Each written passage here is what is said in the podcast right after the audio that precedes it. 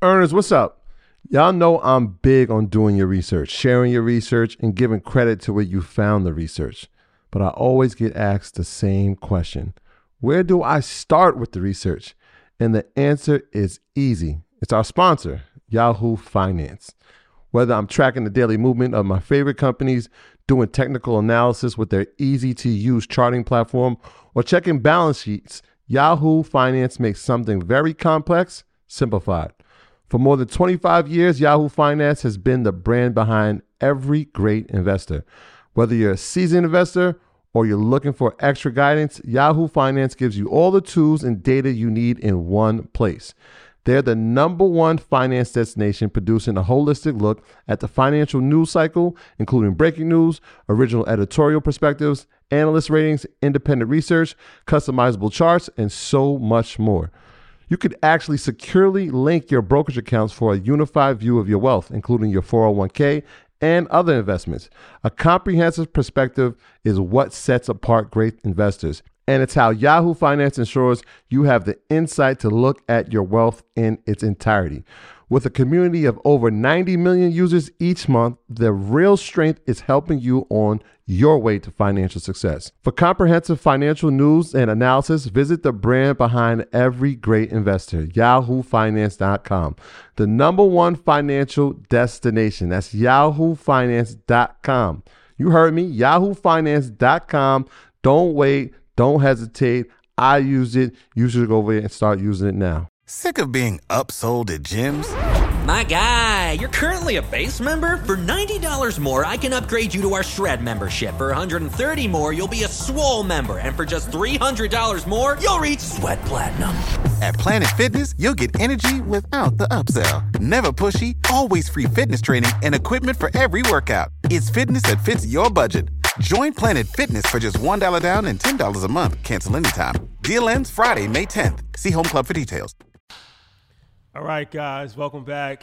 Earn Your Leisure, Cali edition, Hometown Heroes edition, actually. fact. I believe our guest is from the great city of Compton, if I'm not mistaken. City Yes. of So Compton. this is this, this is something that I'm personally have been looking forward to for a while. I've checked this gentleman out online, been following him online, and just a lot of clips that he puts out, different interviews and things of that nature.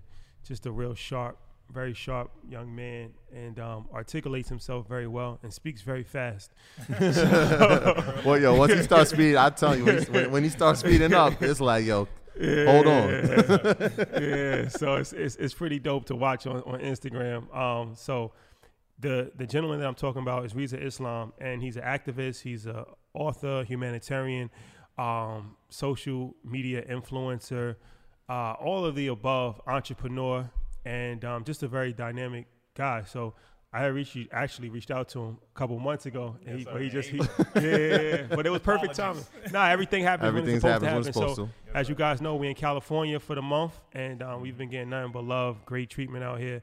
And um, this might be the last interview that we actually do, so it's um a fitting. Make it count, man. Yeah, Yeah, yeah, it's, yeah, it's, yeah. it's fitting. So I'm, I'm very LA excited. been great to us. Yeah, shout out to Cali, man. So I'm very excited to have this conversation. We're gonna talk about a variety of different things in regards to economics. So first and foremost, um, thank you for joining us. Appreciate it. Yes, sir. I'm honored, brothers. I'm honored. Again, like I said, it would have been, you know, sooner, but like you said, you know, it all happens for a reason. I'm just thankful to be here, man. That's a, that's a fact. Yes, that's a fact. Yes. So let's let's let's kick it off. Um, you know, it's interesting because our our platform is based on, you know, economics, finances, business. Mm-hmm. And a friend of mine, shout out to Val, she's she's actually one of the people that inspired me to get into social media. And she was mm. she was like, "Yo, I don't know if you are aware of this, but there's a whole movement on Black Twitter about how black capitalism is actually bad and is not good." And she was like, "I want I don't want your platform to not get ahead of this curve. Like Right. at the very least, y'all should address it." Mm-hmm. And I'm like, all right, you know, we're open source platform. We don't mm-hmm. really take opinions. We give people different. And I'm like, you know, I thought about it. I'm like, I personally might not subscribe to that, but let me let me hear, let me. Uh, so, mm-hmm. are you familiar with that sentiment? And what are your thoughts on black capitalism? Yeah, Well, I- I'll say this. First of all, capitalism is capitalism. That's just, you know, you know, plain and clear all the way around the board. But I'm not too familiar with it. I do know when it comes to capitalism and using uh, the leverage of society for economic gains, depending on what it is, products, business, etc. It has its ups and downs. I know that. Uh, I know capitalism has been used for the majority in a negative way as it pertains to our people when it comes to what has been done to our people uh, on the part of major businesses and corporations. So I know that, but then again, it can be used, you know, in a in a good way, in a beneficial way. But it, it depends upon how you do it, and it has to be based on integrity and really caring for the people more than money. You see what I'm saying? So I mean, that's that's. I'll leave it at that. That's Yeah. pretty much all I can say on that. Yeah, Mm-hmm. that's why I feel. I, I kind of feel like it's everything in life is a balance. Oh yeah. Oh, yeah. And um, you know, we talk about capitalism, socialism. I think there's good and bad parts of everything. Mm-hmm. But I mean, we're in a capitalistic society, All whether we long. hate it or love it. All day long. So I mean, it's kind of like either participate or sit on the sideline, but the game is still going to be played. Absolutely. That's how. Depending on how you use it. All right. That's it. Let me ask you this, because um, a lot of people, I think, speak about things that they might hear and Mm-hmm. they don't really have a full understanding. Like me personally, I never really like to talk about stuff that I don't have a full understanding of. Yeah. Smart. A, I don't want to just embarrass myself, Mm-hmm. and B, I don't want to spread false information. Absolutely. But um, you actually, you're you're a very knowledgeable guy. I can tell you read a lot. So um, Best, yeah. so when we when we talk about these things, as far as um, the IMF and the International Monetary System and different banks and things of that nature, Mm-hmm. can you give us a? Oh, you see, see, see, it's getting heated. okay, yes, sir. Can you can you give us a, a, a, education on what that? Because like you said, you see that a lot. I see that a lot on social media and, and a lot of conspiracy theories. And you know, I'm one of these people where I kind of I hate conspiracy theories, but some of them are true. Right, true. Some of them are There's true. got to be some truth in it. Yeah, It's, it's like it's just it is what it is. So, what how does that affect the day to day average working class person who's not at at the top of the mountain as far as economics? I'll say this first of all. Um, at this time, uh, because we are in the age of information, which is again, like you said, things have to be balanced. There is a good and there's a bad. Uh, extremely on both ends now when it comes to this, because now people are literally living their lives based upon what they see. That's a fact. Mm-hmm. Okay, so people will, they're gonna run outside. Okay, wait, so COVID? All right, COVID. If I run outside butt naked, I'm gonna get COVID. You're gonna have somebody doing this. And this is real talk. This is how dangerous That's this a thing fact. That's a fact. so you got to be careful, everybody, with mm-hmm. what you post. First of all. Secondly, um, there are conspiracy documentarians. Okay, that's a shout out to Dr. Wesley Muhammad. People who actually have the documented evidence to back up what they're talking about. I'm more so on that area. Okay, where we, we, we, we're with the conspiracy documents, where with the uh, the realists when it comes to what's really going on, but we stick away from all the conspiracy theories. I can sift through them. Trust me when I say there are so many. There's there's, there's so many. It's a million. It's far, It's bro. million. it- you will never get out of that rabbit hole. You Yo, be down the ninja yeah, nah, it's night. crazy. It's It- crazy. yeah, so be careful, you know, with what y'all. no, we, I'm only saying it because It's real. we encountered one the- like a couple weeks ago, and it was Oh, just like, "Yo, where where did you get this from?" Come on, bro. And I Let- was let like, "All right, nah, nah, we'll, we'll talk uh, after Okay, this." okay, okay. All right, I'll, I'll put it this way: conspiracy theorists, um, pretty much, if they can cause controversy, can grab attention, they will. Um, these are people who want to see. They they're, they're truth seekers for the majority. Some of them can go extremely overboard, wearing aluminum caps all day. you know, looking at you like, you know, are you a human? You're a reptilian. You know, what? I know you're you a clone. You're clones. You know, I mean, like, bro, it, it, gets, gets deep. real. Yeah, yeah. It gets deep. So, and when you go into that realm, it really doesn't matter what color you are, black, white, whatever. People are just really in that realm. So I'll say be very careful of who you're listening to, and if you are a person with a large platform, be careful about fact what check. you share. Fact check. Fact check That's at least five times. Mm-hmm. You want to cross reference and cross reference and cross reference and cross reference. Now that that's another thing when it comes to facts. You got to make sure you cross reference things because sometimes things can sound really believable, bro. And depending on who says it, it can sound very convincing. We're, Yeah. char- we're charismatic, and I saw it yesterday. I saw it. You know, it's like, okay, I gotta believe them. It's like, no, no, no, no, no. Check it for yourself because if you have influence over people, you will literally control their lives. And if they go out and do something and they hurt themselves, that's on your hands. That's I mean, fact. really, we got to be responsible, Yeah. right? So just be careful with the conspiracy theories, but check things. You know, don't be what Minister Farrakhan calls a lazy learner. Don't be a surface learner. If you really want to learn about that, you want to post it, okay, go go take an extra 20, 30 minutes and really fact check it. If you're gonna post it, don't just post it to get some damn views and likes, y'all. We gotta stop being hoes for likes. Did I say that? yeah, That's yeah, yeah, Nah, that's cool, that's cool, that's cool, that's cool. Stop being hoes for likes We've heard worse. We've heard Oh, worse. I appreciate it. it's real. We gotta we gotta really pull away from that because that's really what it is today, man. People just those likes and views and and and also a lot of people sincerely want to help. That's another thing. A lot of celebrities, a lot of y'all are just starting to step into being an intellectual, so you're learning, and so you really like, man, I want to help my people who are, who are following my my 10, my 20, my 30 million followers, but be careful. I've seen some stuff from certain artists and celebrities, and I was like, what the hell did you just post? And I'll be like, if I can get in touch with them, I will. Yeah. You know, because that's what you're supposed to do. You're not supposed Yeah. to just publicly bash on people. Yeah. That's another thing. Like, oh, y'all saw this crazy nigga say.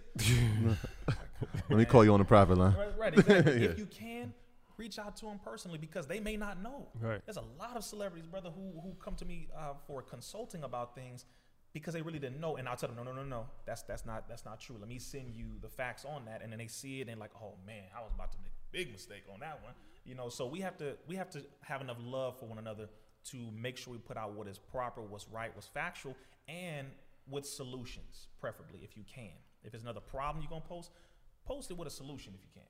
Because that's another thing. Everybody right now, we know all the damn problems in the world, bro. It's, it's so many negative things going on, but we need some positive to go with it, like you said, to keep that balance. So the IMF, what's the deal with that?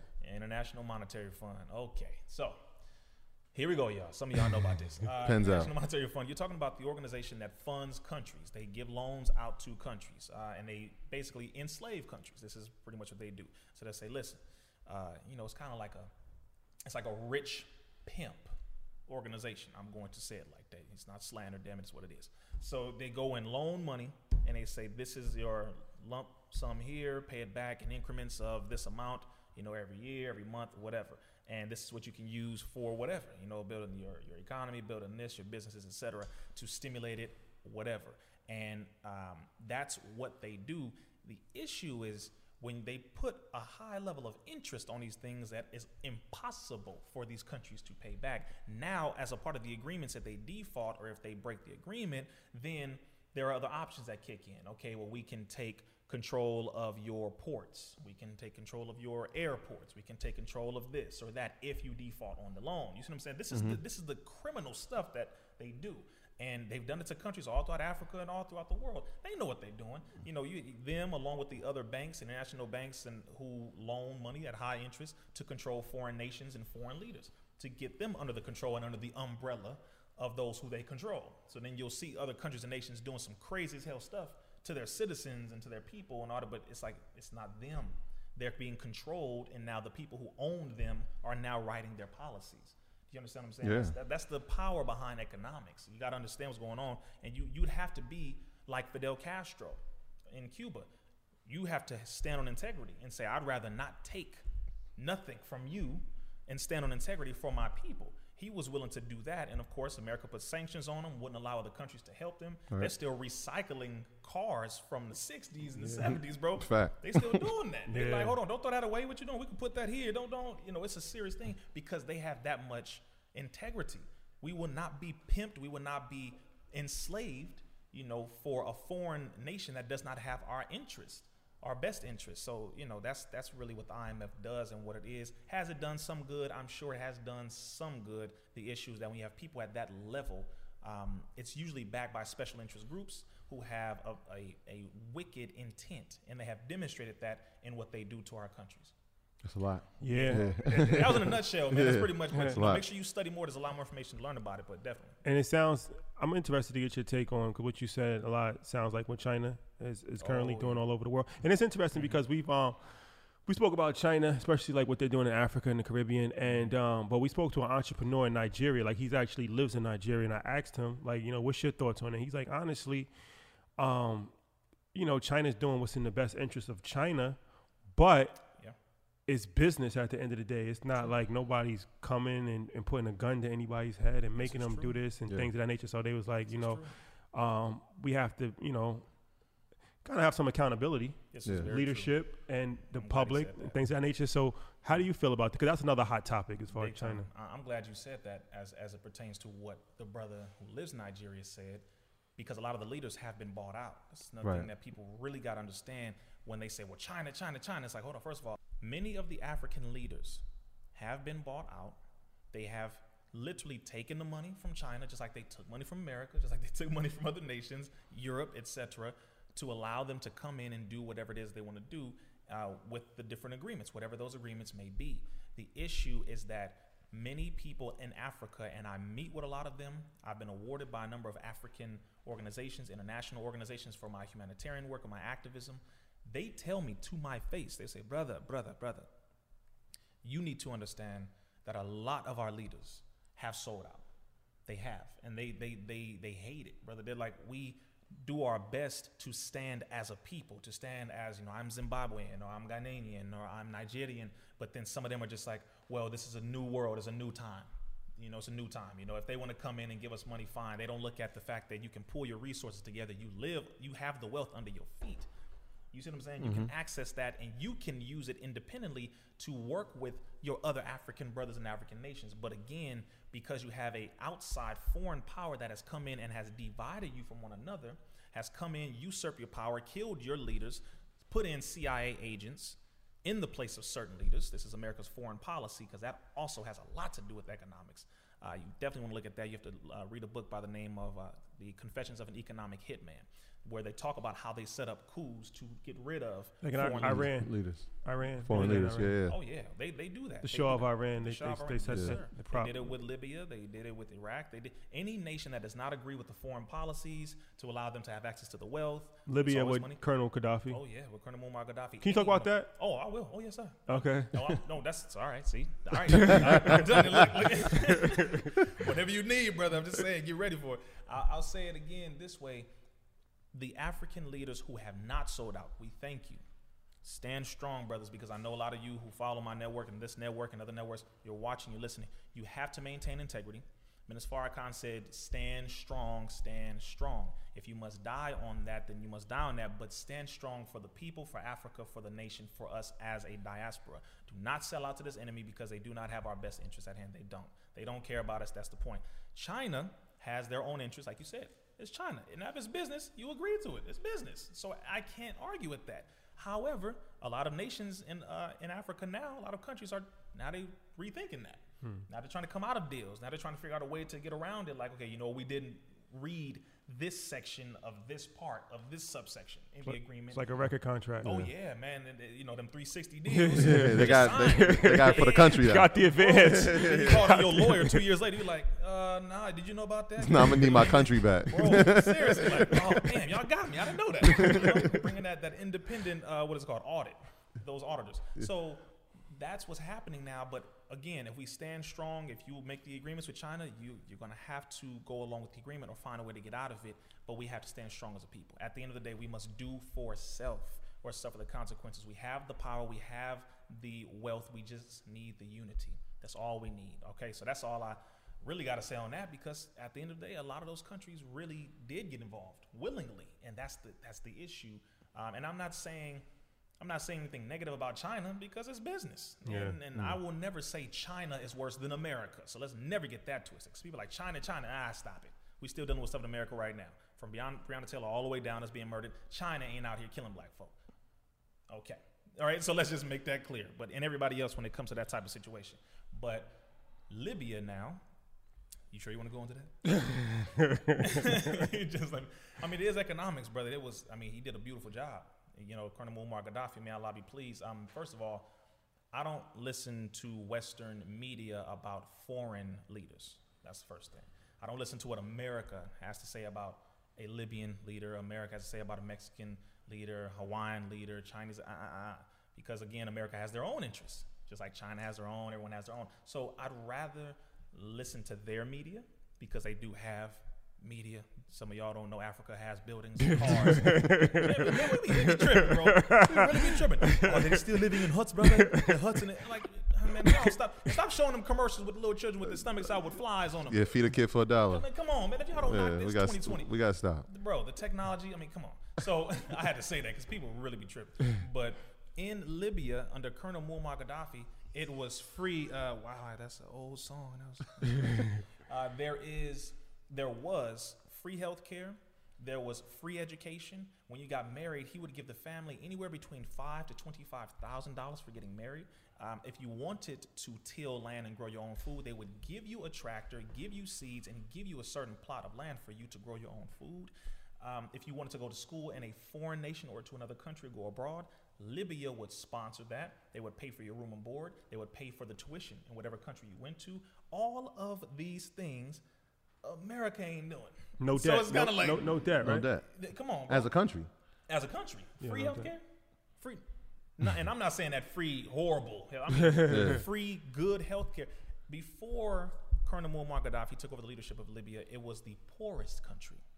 After he took over the leadership and started to work on it, it became the most wealthy country in Africa. Had zero debt. It owed no one.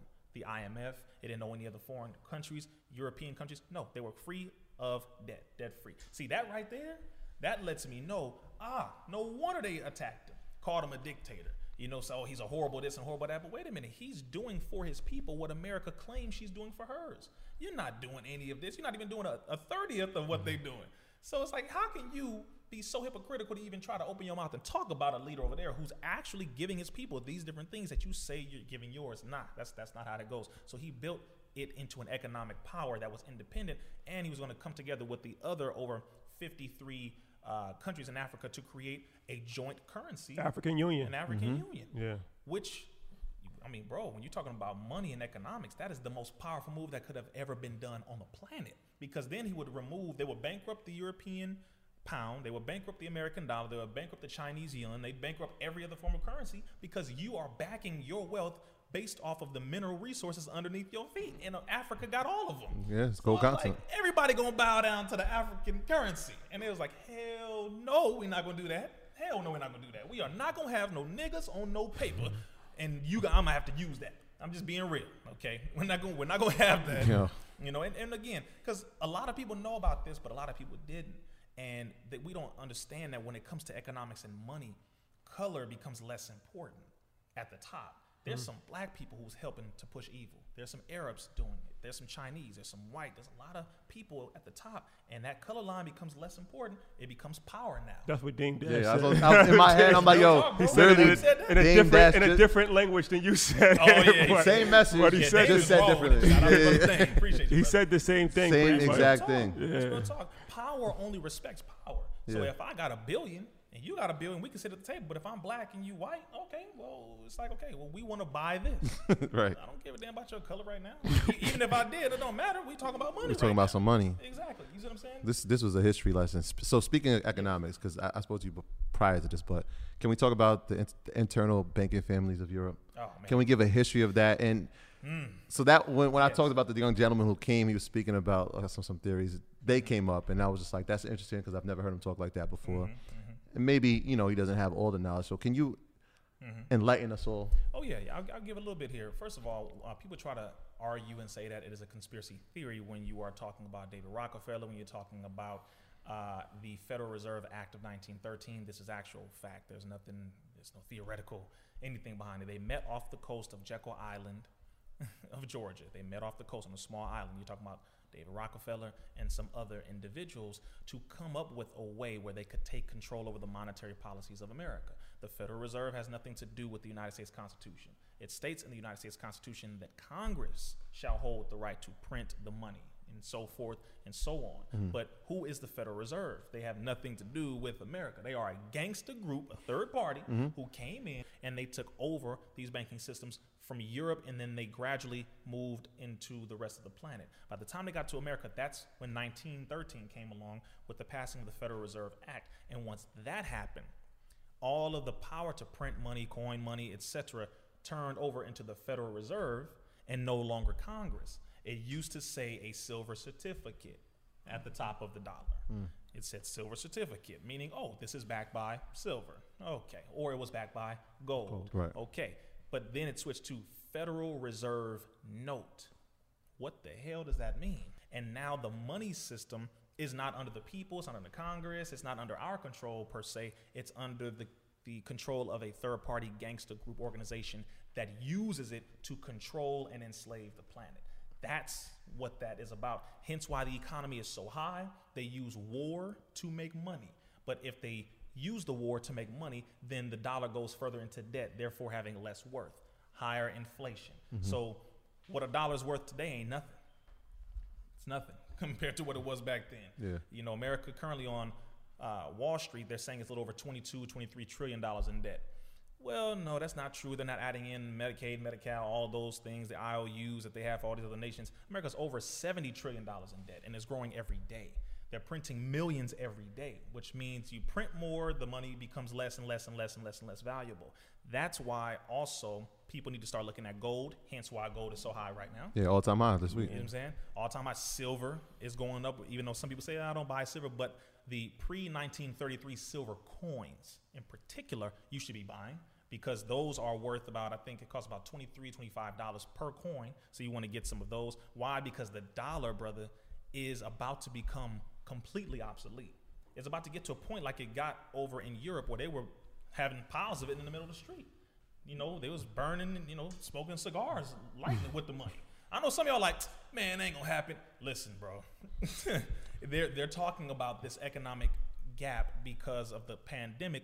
Nearly 40 million people weren't employed just a couple months ago Right. in America. So you're gonna give a stimulus check to 40 million people. You're not gonna give $10 to 40 million people. You see what I'm saying? So you're giving millions, billions, trillions that you don't have to people who are not working, and then you shut it down again, which is why, you know, Trump and everyone else wanted to open it up. They're like, listen, it don't, it don't matter if people get sick.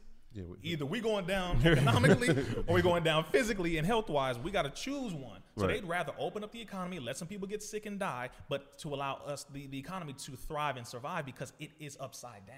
Right. You see what I'm saying? That's what it is. So, it, but it all started again with the international banking families of Europe, and then of course pushing for war to make more money, sending people to die, more war, more money, more interest, et cetera, et cetera. And that is what it has been since 1913. Yeah, it's interesting because um, a lot of people might not realize, like you said, that the Federal Reserve Bank is not a it's not it's not a government agency. No. It's just Fed. It's like it's like um Literally. it's like FedEx.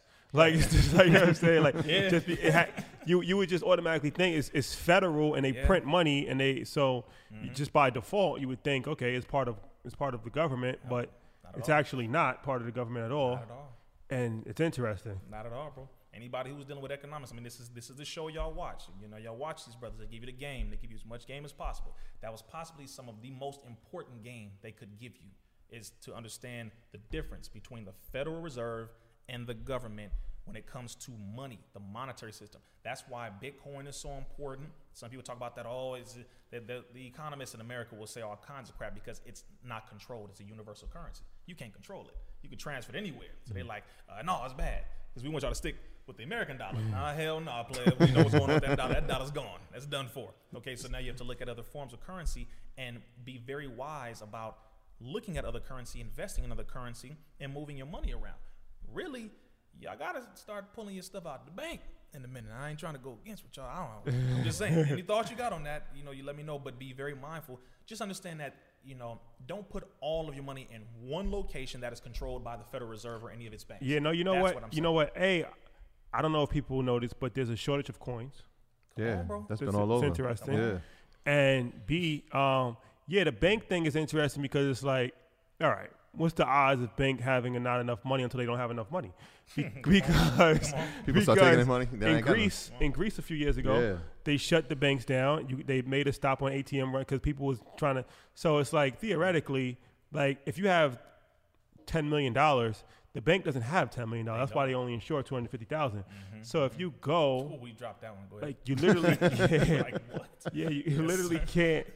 Yeah, it's the FDIC insured, so you could mm-hmm. literally only take up to a certain amount, and then they gotta like actually order other because there's the, there's regional banks for the mm-hmm. Federal Reserve, like there's fe- there's Federal Reserve regional banks like St. Louis, New York, LA, like there's different regions, so they have to order the money, mm-hmm. and then this is kind of a more involved conversation, but that kind of goes with the interest rates, Yep. right? Because they charge the regular retail banks money to actually borrow. So when they lower the interest rates or when they raise the interest rate, it, it all comes into play. You're making money off your money. right. Yeah, That- exactly. that- that's one of the things that that was. I mean, a lot of people said that to us, and hopefully people get the message. But like, money is a tool to get assets, right? It's having it sitting in the bank doesn't mean anything. I know, like Fernando had told us that, and it stuck in my mind when you just said that. It was like, yo, every dollar is a worker to me, so I got to put that that You gotta money put to it work. You gotta put it to work. You have to, and let it make money for you. You know, that's that's where the investments and the assets come in. Own something that builds and its and its value increases in its worth. That's what we have to look at. Again, most of the people in the hood, Y'all like, look, I got forty dollars, bro, for the next week. Okay, I'm being real. Okay, and That's you're a like, I got fact. 40 50 dollars for That's the a next week. fact. What can I do with this? That's why we have to now pull our resources. We don't have a choice, bro. We have to practice group economics. There, there is no choice here. There's none. Most of the people in the hood don't have two hundred dollars to their family. And I know it may sound crazy for some people. It's like, no, no, no, seriously. That's a even, fact. even the money that we do have, we're spending it in the wrong direction. Mm-hmm. But we have to now look at okay, what can we afford to put in a pot, depending on what block we're on, depending on what hood we from. The hoods, y'all got to come together and start putting money in the pot, whatever Crip hood, blood hood, essays, whatever, and start putting your dollars together so everyone can work a little and no one would have to work a lot, and then you can start buying up things. You know, it's crazy. really it I feel like we're the only people that have to be convinced about group economics because everything else. Because like I went to this Indian wedding. A, fr- a friend of mine's Indian. It was my first time going to an Indian wedding. So it's a whole week experience. If you ever been to an Indian wedding, it's like, and he was Sikh, so they had like a um. Oh yeah. It was like a whole thing. So the whole, so the long story short is like where he lives in New Jersey, like that's where like the whole town is all Sikhs, and um, they have an interesting thing where they own like motels. Yep. They own like a hundred motels, Come on, bro. and um, money. yeah, and then like he was explaining to me the process. So it's like one person from India comes, they buy a hotel, then they send enough money for the next person to come, and then the, they work in the hotel. They learn the business of the hotel. Listen. And then the other people give them money to start their hotel. When they get enough money, they pay it back. And then it's like a whole thing and they just run it back again. So. I see that in other cultures and it's just like it's interesting to me because that's group economics. That's group economics. But for us, it's still something that we kind of have to really be convinced and understand. So, wh- how, how do we how do we get away from from that mindset and really move into make it normal, like Yes. make group economics normal? one it has to be promoted and it has to be it has to be um, talked about more by those of us that practice it in a positive way we gotta we gotta brag about that like yeah bro i put my family on like i say it this way this book was edited it was written by me black man then it was edited by black woman then my product manager black woman which is my sister. Then her two sons, they are employed as the packagers. So we employed them. Then I have my uh, my mother and I have I think two cousins who also work for me. I employ my own family. You know what I'm saying? Black women for the majority, but black people. Period. That's it. I said I'm not about to employ nobody else. I'm employing my family. I'm gonna free y'all up so that we can invest in each other and then we can go ahead and build on something else. And we are building on something else now. You know what I'm saying? That's how it's supposed to be. I'm not playing no games out here. There's a lot of black people and families who are doing this. There's great pride in that. Come on, bro. And see, I'm gonna say it again. We're doing that right now. And you have to be, you know, it's we don't trust each other, bro. Yeah. A- and we yeah. can stim- we, we can stimulate each other's economy even with day. with us Yeah. like so they see me and troy as the host of earn your leisure but it's more than us so we have mike who does all of our technical stuff a we all we, we, we all grew up together another one of our friends jamal he just left but he's the head of our marketing See? so then mike's brother is like he edits because i write but i'm not the best with grammar so he's our editor for our, Mm-hmm. Hey, our writing and then his, o- his other brother actually edits our videos he DJs our live events so it's like why would we pay somebody else? We could stimulate each. We all come from the same neighborhood, so now Exactly. we stimulating each other's economy, and ultimately, it's only going to come back to all of us anyway, and make right. all of us stronger. Yeah. As all opposed to trying to, you know, work with this person and that person, and it's like by before you know it, like you don't even understand what's going on. And I feel like people will take more pride and they'll they'll go the extra mile because now it actually makes sense. Where it's like his brother's going to work harder for him Yeah. because he know he wants him to be successful. Right. Like it's not just a random person who you just outsourcing and it's like I'll get to it when I can get to it. Man, I, I'll say I'll say two things on this. First of all, we as a people have to be willing to work. That's the that's part, like we got to be real about this. This is what the accountability comes. That's a big Yo, fact. that is a big playing, one. man. Yeah. If I put yeah. you on, Yeah. be on. Yeah. Like, yeah. don't, don't, don't, Don't- give me a bad name. I, I can't, I'm doing my best to keep this thing afloat. Don't come in and be like, man, where the bag? I'm just trying to get the bag. You can't get. There's plenty of bags. We're talking like it's only one bag. That's a fact. Like, no, you got to keep adding to. The, you okay? We're gonna give you a bag. It's gonna be empty at first. Yeah. You're gonna add to it. I'm gonna switch up how the rappers be talking, man, because y'all be tripping. Yeah. No, it's, you're gonna add to it, and us as a people, we are the bag. That's what we got to get through our head. We are The it. value. It's, it's come on, bro. It's the value, and we have to add to that. So we we add to that piece, and we have to be prideful or proud and, and thankful and happy to work for one another. If I'm working with my brother, I'm working with my brother, and we have to treat the people that work with us fairly too. So we gotta have love. We gotta have respect. We have to have trust. One major reason why we don't trust when it comes to money is really a, a traumatic thing that has been passed down generationally as a part of what happened with us with the Freedmen's Bank. The Freedmen's Bank, when black folks we were technically slaves, but then not, whatever, and we became free, etc. We were putting our money in the Freedmen's Bank. Okay, so we were putting our money in there and our savings and all that, and after a certain point, they just took all our money. and Goodbye. So, and they're like, well, no, you can't get your money back. Nah, that's it. Boom. So our money's gone. Now they're like, we're like, okay, hold on, hold on. So we were rushing now. Hearing about that, rushing just take whatever our money, take it out and just spend it. Just spend it, spend it, spend it. Because they're gonna take it from me, so I gotta spend it to get some assets. Something physical. You know, mm-hmm. so so now I have to it's it's a traumatic thing. That's why we just spend, spend, spend, spend. We don't save because we think, damn it, if I don't buy something, I'ma lose it. That's really it's a deep traumatic thing that happens with us, especially in the hood. We gotta buy the sneakers, we gotta buy the necklace, we gotta buy this. Not realize most of that jewelry is fake. A lot of y'all rappers. I'm not. I'm, I'm not talking about ones that I know personally. I'm saying Not y'all. It's real, you know. And so, so we don't want to give our people this fake uh, hope of aspirations in something that doesn't add value, doesn't add wealth, doesn't build up us as a people. And really, when you're putting people on, when you're buying up land and real estate, and you're going into technology and business and all of that, it takes time, but it is the most long lasting. That little quick dollar ain't nothing. It is how long, it's the longevity, the consistency can you create, which will create generational wealth, like motels and stuff like that, brother. That's never ending. Yeah. Yeah. You see what I'm saying? And that's families that do that, families, and they eating for the rest of their life. I'm tired of this whole get the bag. No, bro, I want to get get the business. Yeah. Get the business, okay, and then and then build from there, and just keep going until you know we, we achieve that generational wealth. Yes. So speaking about rappers and obviously get the bag is that's one of the Yeah. slangs. Yeah, what, what what are your thoughts on the accountability and responsibility that they have? Because I, I mean I feel like you might be just like a generation below us when it came to the music. We always talk about how it raised us. Mm-hmm. What what are your thoughts on that? This Rappers, generation. rappers, people listen to y'all. This, this is what we have to get through our head. The children listen to what rappers say, no matter what you say. Sib Lean Percocet. Okay, they gonna sib lean and Percocet. That's, that's, a what they're gonna fact. do. You That's gotta a fact. understand. Unfortunately. it's what That's you do as an influencer. Most people who are rappers, you know, they like, look, I didn't sign up to be no leader. Yeah, you did. Sadly, you did. The moment you decided to be in front of people, you in front of people. And people like what you say, so they nine times out of ten are gonna wanna do what you say to do. They're gonna wanna act like how you act, dress how you dress, go where you go. That's what it is. If I'm interested in you, I see what you got on, I like that. Because I like you. Mm-hmm. It's the personality attached to it. I like the personality. I want to be like the personality. It's a psychological game that we have, we have to understand that we're playing. So you got to be very accountable when you're doing what you're doing. Just the, the athletes, the rappers, the actresses, the actors, everybody. Got to be accountable because people are watching you. So regardless of whether or not you feel like you signed up to be a, a influencer or a leader, you are that. Now, are you doing it properly? Maybe not. But you have to understand people are going to follow what you do and what you say. So we just got to take responsibility for that, bro. Um, so you're a member of the Nation of Islam. Yes, sir. So I was talking off camera as far as um, I don't think that the Nation of Islam people really understand as far as one of the founding principles of it was an economic structure. Like it had um, when it first started uh, in the '60s, even '50s. Um, you know, a lot of restaurants. Yes. Um, it was uh, it was importing fish, I believe, from Peru yep. um, with boats and trucks That's right. farms, schools. Um, that was like a whole thing, and the slogan was like "Do for self." That's right. So economics was always a big part of it. So, Mm-hmm.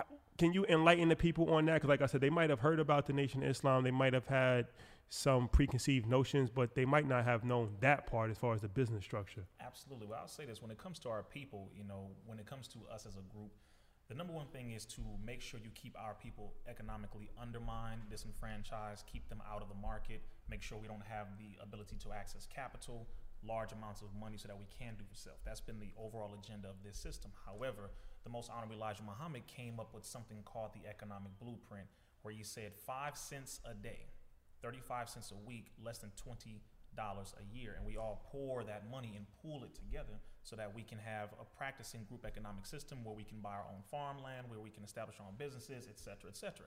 So he started that. And the do for self or suffer the consequences is specifically what he said. He learned a lot of what he learned from, uh, when it comes to economics, from the Honorable Marcus Mosiah Garvey with the entire, you know, the movement under the Garveyite movement, which was very successful, as we all know. So by implementing this, the Nation of Islam rose, as I said, not only with farms, as you brought up, importing fish, schools, businesses, Uh, we had sewing companies, you know, clothing companies, all these things, and of course, employing all of our own people. Mm-hmm. And it grew into an over $80 million economy with the Nation of Islam alone. Talking about in the, in the 60s. Right. You see what I'm saying? So the do for self still stands today. We still practice that today. We actually, when the government came in and pretty much destroyed everything, uh, removed our schools, removed everything, you know, arrested a lot of the people, they they did not want it to be known that that was that there was a independent group of black people, intelligent thinkers, peaceful people. But you're not gonna mess with us, you know. But we are peaceful, who are doing for self and establishing our own everything, just how everyone else is doing. Chinese are doing it, Indians are doing it, Jewish people are doing it, and the issue was that for us in particular, because we wanted to separate and establish our own everything, that became a problem. So we still have it today. Schools, we have farms. Security. Oh, oh, security all day long. You know that, right? You- you We'll get there. own. We'll get there. you gotta secure what you own. People, you know, getting it twisted out here. You know, but but we have a lot of these things still established. We have the number one black uh, news publication in the world, the Final Call newspaper. Yep. Independently, you know, produced, published, and promoted by us uh, with local, national, and international news about different topics and subjects, including economics. You know, so yeah, man, it, it's it's a beautiful thing. It it was a, a larger circumstance back then, but once it came down, we of course resurrected it, and now we are still going. How did you said the government um, kind of squashed it, or it, Yeah. how, like- how did that how did that go? and what what time? What's the time frame we're talking about? Oh yeah, you're talking about in the late '60s, uh, early '70s, where they came in. Of course, when the Most Honorable Elijah Muhammad departed in the mid 1970s, that's when a lot of different things started happening. Businesses started shutting down. They started to go in. You know, certain people uh, left and became discouraged. You know, once you once you feel that your leader has departed, it's very you know disheartening. It's heartbreaking. So a lot of people left the businesses. A lot of businesses shut down. A lot of companies um, started to buy out businesses and companies. The schools they were arresting the teachers of the Muhammad University at the time because we fought to have independent schooling. In large part in America, it's because of the Most Honorable Elijah Muhammad that independent schooling even exists. Um, him, Sister Clara Muhammad, we that was something that we fought for because he said if our people want to learn education about us, we must be taught by our own. Just how everyone else does that. So again, that was a problem. So these are different components that the government came in and said we're going to take that, take that, remove that, buy that out, etc. You know, arrest these people, etc., etc. So it was a large pool, and ec- economically, um, that was a major thing that they said we're going to snatch this, and they try to come up with things saying, well, this is done illegally, and this is done illegally, and we're going to take this and taxes and whatever. You know, they just tried to find any way to destroy the base and the foundation. So they were successful partially, but again, because of because of Minister Farrakhan and all the work of the believers at that time in the late 70s and the 80s, we were able to resurrect it and reestablish everything. We're still coming back up, but we were seriously able to come back after Yeah. something that usually is, is devastating. Now, I've, I heard you say before you were born into the nation. Can you talk about that journey? Because I, I know that you, you've been studying and, and obviously teaching as well, but I know you went into political science in Mm-hmm. Oh, yeah. college. What, what's that journey been like for you? I'll say this: uh, being born, first of all, in Compton, the youngest of ten children. You said twelve. yeah, I was like, Attitude. That's a big man. We got some big families. Bro. So I'm the youngest of ten children, five boys, five girls. And growing up in Compton, uh, we went to Muhammad Mosque number 54. In Compton? In Compton. Okay. That's the Compton Mosque. So I was praying in Arabic before I prayed in English. Um, I was waking up 5 a.m., washing, you know, my hands, feet, ankles for ablution and all that, praying on the rug with the compass on it. I didn't even know what I was saying when I was two and three years old, but that's what I was doing. Yeah. Um, um, all of our last names are Islam, so that's really interesting. Going to the airport right now. Um, but being born into it, man, it was a different lifestyle because we were all known. Our house was known as the Muslims, like we was known as those the Muslims in the community. Okay. So everybody, everything was cool. You came around our house, everybody was cool, respectful. They saw us walk down the street. Oh, them, them the Muslims. Don't give them no pork. You know, like that's how. It was funny, but that's how that's how it was when we grew up. That was the lifestyle. You know, it was a beautiful thing. And so from that point, um, up until about the age of seven or eight, is when I was practicing, going to the mosque, etc. Our stepfather, who was the one that brought us into Islam, was arrested and brought to jail. So when he was taken to jail, family collapsed, different things happened. You know, gang banging was something that occurred with some of my brothers and some of my family cousins. Um, my oldest sister was on, she ended up on Skid Row on crack cocaine for about 15 years. Oh, wow. So she's still alive, thankfully. She made it through. She's clean, and I'm thankful for that. But this is the the the the, uh, the circumstances that were happening around our family. So at that point, no one was going to the mosque anymore, so it was just me and my mother. And then from there, uh, we actually went into the Christian church because she was going to a program when she was a naturopathic doctor, et cetera, and she was having her people go to this program, her clients. And at that program, uh, she met up with a Christian pastor. And so they were doing things, working out a lot of you know situations for different patients and stuff like that. And you know, I said, well, this is where we're going to be at. I was like 19 years old, so she said, okay, well, you know, this is where we're going to be at, etc.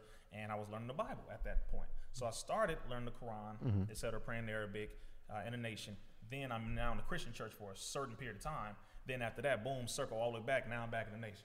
Like that's how literally. That's, just in a nutshell, that's pretty yeah, much yeah, how it went. have have your other siblings? Are they have they come back to the nation or? Uh, they they love the nation, but to my knowledge, none of them are in a in a mosque. Okay. To my knowledge, but most of them they, they live in different states, different okay. cities. Still got the last name Islam. Say Assalamu alaikum. They're like, look, we we Muslim. We you know we love the nation, love the minister. It, it is what it is. You see what I'm saying? So whether yeah. you're in the building or not, Islam is right here. So the building is not where the building isn't what makes you a Muslim. Right. It's what you practice. It's how you live your life. That's what it is. So you know, that's why I love my family, man. That's why we all tight like that. All right, that's all right. Yeah, that's interesting, especially on the on the West Coast. I mm-hmm. feel like, um, well, just in general, but like from Ice Cube, like it's been influences oh, yeah. in the in the music as far as with the the Nation of Islam specifically. Mm-hmm. So um, I always felt like you know it had um, a stronghold as yes, far as yes. like you know what I mean. Like even I saw you with Nip. Um, Yes, before he passed, rest in peace. Like I know sir. he had ties, and you know I think you did some security for him before, I believe, sir. right? Yes, sir. How was how was that experience? Man, this I think this is the first interview I was asking about about Nip. Man, that's a funny.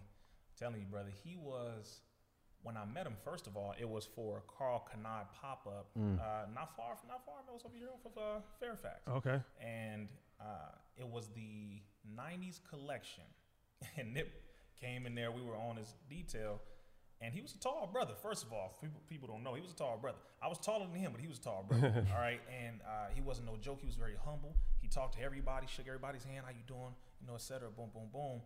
And when he spoke to me, he was just like, "Man, I love y'all, brothers. Man, y'all always looking out for us. Y'all always been in the hood. I learned a lot from y'all. That's why. That's why I rock with y'all." He just kept saying, "I love Minister Farrakhan. That's that's like y'all always in the hood. Mm-hmm. The only ones I see always in the hood. Not saying that you know other organizations are not. There's a lot of groups that are. He was just saying, you know, I rock with y'all, and he learned the economic piece because a lot of people were saying, yeah, definitely get all that. Definitely, yeah, that's you know. Fact. Oh yeah, bro. He studied Message to the Black Man, uh, which is a book that he gave Ti. Yep. Mm-hmm. T.I. asked him, okay, what book do you recommend? Like, which one first? He said, Message to the Black Man. Read yeah. that one, and in there it goes over the economic blueprint. So he would get mentored by the Western Region representative of the Nation of Islam, whose former name is Minister Tony Muhammad. His name now is Minister uh, Minister Malik, uh, Abdul Malik Saeed Muhammad. So he would be his mentor. He was mentoring him for about a good over seven years, and wow. he would call him, ask him questions about economics, about business, about you know the brotherhood, and just get advice on being a man, etc. So that economic piece and him going out and studying Bitcoin, all that kind of stuff, was in large part because of the nation and what he was learning from what we were doing. You see what I'm saying? So just him as a brother, man, it was it was uh it was a powerful thing being around him. He was very intelligent. That's another thing. People really be sleeping on the hood, man. I mean, they, they really really think we ignorant out here. I'm from Compton, you know, he's LA, he's Eritrean, and he's out in LA. It's a lot of brothers and sisters coming out the hood. Y'all from New York. And so when people see us, it's very interesting how they approach you. Yeah. Because they really think you don't know a damn thing. Yeah. And it's like, nah, I, I got a lot of knowledge down here. You know, yeah. like really don't don't play with me. Yeah, you know, yeah, that's yeah. how he was. He wasn't he wasn't flamboyant. He wasn't boastful. You know, but if you try to test him, he'll flex on you. you know, but that's, how, that's how he was. He would flex on you, like let you know, no, no, I know something, bro. You know, yeah. sit down. But he would more so show it rather than talk it. Yeah. And that's something I really respect about the brother. He was just consistent, did the work, and he built an empire that really employed a lot of people in the hood. That's a fact. I, I, that's one of the quotes that you said. You said that the greatest soldiers sometimes come from the worst areas. Yes, sir. And so you made a concerted effort to go back into these areas. Yes. Um, I saw on your Instagram, so I had to talk about it because when we were in Chicago, oh, we drove by O Block and we're like, "Yo, that's O Block." Oh yeah. But I saw you inside there, and like you said, when when, when you see people from the nation, it's just a, a certain level of respect that you give. Yes. What was that experience like? O Block, bro. First of all, uh, the security guard looked at us like he was crazy. he was like, "Y'all, y'all trying to come in here? We, we all, you know, we all suited." He's like, "Y'all, y'all know where y'all at? Like, y'all coming in here?" He was like, "Yeah, this O Block." He was like, yeah, like, you coming in here? Like, so he now he looking at us like, what y'all bringing in here? We Yeah. shit. Some drugs. I'm like, oh, bro, come on, man. You know, like, come on. This ain't the wire. Yeah, exactly. First 48. Like, he like, no, okay, cool. All right, I, I see. Uh, yeah, y'all, y'all the brothers. He said, well, um, he said y'all got a park over there, and y'all can walk through. You know, we're not letting nobody drive in right now because of the whole COVID and security and all that stuff. So we go in. First thing we see is four, five children playing outside. First thing you think when they talk about Chicago is don't nobody want to be outside. Everybody's shooting, man. It's don't nobody like nobody. It's it's, it's, it's a jungle out there. Mm-hmm. But the first thing we see is five children playing outside, smiling, little just little children. Yeah. And you see three elders, one sister sitting down with her baby, who's a two month old, smiling, just playing with the baby. Another brother was sweeping grass. Now I don't know what that meant, uh, but he was, he was sweeping grass. Like okay, brother. Yeah, you gotta paint the whole picture. Man, do you think I got like, you know you asked me a question I gotta let you so he so we, we all we walked up to them we just talking to him because like man it's a lot of love right here in this area. As soon as we walk in we're just talking to him asking him about this neighborhood etc and the elders were saying well no man out here on the outskirts they say you got the gate in the front and right on the inside of that you know the first layer is the front which is cool. He said there's a lot of us elders here and ain't, ain't nothing going on. He said where you really need to go is up the middle Mm. he said up the middle. He said he said go straight down, turn right. He said y'all got that piece on you though, right? that's what he answered. He's like he said now if y'all gonna go up the middle, he said that's where it really go down. That's where all the crazy stuff is and everything. We said okay, that's where we want to go. Yeah. He said well, well now just just make sure y'all got that thing on you, right? We said yeah, brother, we got what we need. We we we good. So we walked and went up the middle, and the first thing we see, some brothers sitting in the car smoking, eating, some sisters over there.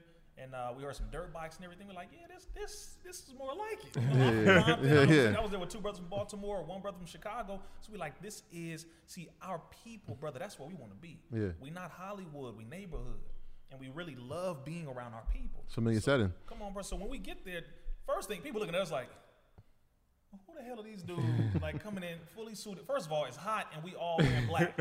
That's the other thing. They like, all right, hold on, man. It's like a movie. I see you had like turtleneck on. Yeah, yeah, yeah, yeah. People really was like, y'all crazy, y'all crazy as hell. They're like, you gotta be from out of town or something. We was like, yeah, man. I'm- was like, yeah, I'm from the West Coast, etc. But we, I said, we just came from doing the music video and everything. They like music video. They said, oh, y'all, y'all the brothers, because they saw our pin that Okay. said, you know, in the name of Allah. They was like, oh, so y'all in the nation. Yeah. They said, yes. So they said, oh man, well, yeah, the brothers do be coming in here, man. We we, we appreciate y'all brothers. They said, if we didn't know it was y'all, we would have told y'all to get up out of here. That's how real they was. It's like, look, we would have just told y'all to get up out of here because y'all ain't about nothing. That's what they what they were saying. And um, we start talking to them. Turns out one of them is one of the biggest rappers from that block. You know, we, we had no idea. We didn't know who it was, but this is how this is how Allah works, how God works. So we talking to them. They talking about business. They start asking us questions. How did you get out the hood? We was like, get out. We still live in the hood. They was like, you live in the hood? You looking like that? We said, yeah, bro. What you, you know, like so. So the Yeah. mindset. We were working on the mindset of our brothers because they couldn't believe it. Like y'all talk like this, you walk like this, you still in the hood. And why did y'all come in here? We said because we wanted to come talk to y'all. The brother said, "Yeah, this brother from from the from the West Coast, brother Rizza, he came out here from the West Coast. He told us to take him to the hood." And I said, "Don't give me no downtown nice little. No, I need, bro, bring me where where it's popping off at. Where the, where the news is saying is the worst areas. Right. Bring me there. That's where I want to go because that's that's that's home for us. So when we got in there, bro, it was like they just couldn't believe it. And they said, "Y'all not selling us nothing. Y'all ain't trying to like, you know." We said, "No, sir. We just want to talk to you." It blew their mind. They said, "Damn, man, that's that's love, bro." And after that, we had a conversation. We were there for about a good two hours. They was like, "Look, man, whenever y'all come in the O Block, bro, hit us up. We're gonna get all the brothers and sisters come out. Y'all can talk to them, whatever y'all want to do, man, because that's that's love. That's how it should be. That's how it should. Yeah, be. that's that's representation. Like, and, and that's kind of what you've been saying from the beginning. It's just like, yo, a lot of times we don't aspire to be things because we've never seen it. So, like, to see that type of love Yeah. and come into your neighborhood, that's what should that should be the the, Yeah. the, the response to it. Yeah. And it was different different brothers from different neighborhoods in different cities and different states. So two brothers from Baltimore, one brother from Compton, one brother from Chicago. First of all, y'all not fighting. That's first. thing. Y'all ain't fighting. That's the first thing. And then secondly, y'all all came in here with the same message, and it's all about love and just talking to each other and building up each other. We talked about business and economics with them. We did. Yeah. You know, we talked about brotherhood. We talked about bringing unity to the hood and what y'all doing. How what what do you need help with? Like, what do y'all need? Y'all got food in here? You got water? Like, what's going on? And they were just educating us. They said, man, y'all some y'all some real brothers, man. So they all gave us their number. They said, but whenever y'all need to come up in here, we'll take you wherever the people are who need food. We know where the elders live at, where the children at. Y'all let us know, bro. We gonna we gonna you know bring y'all around. It's powerful. You see what I'm saying? So yeah, man. Yeah, I mean, I mean that's what it's about. It's about touching the people, Yes, sir. and um, you can't be afraid of, of your own people. And it's interesting too because it's like different envi- different environments is like because even um you know we're from New York, so Mm-hmm.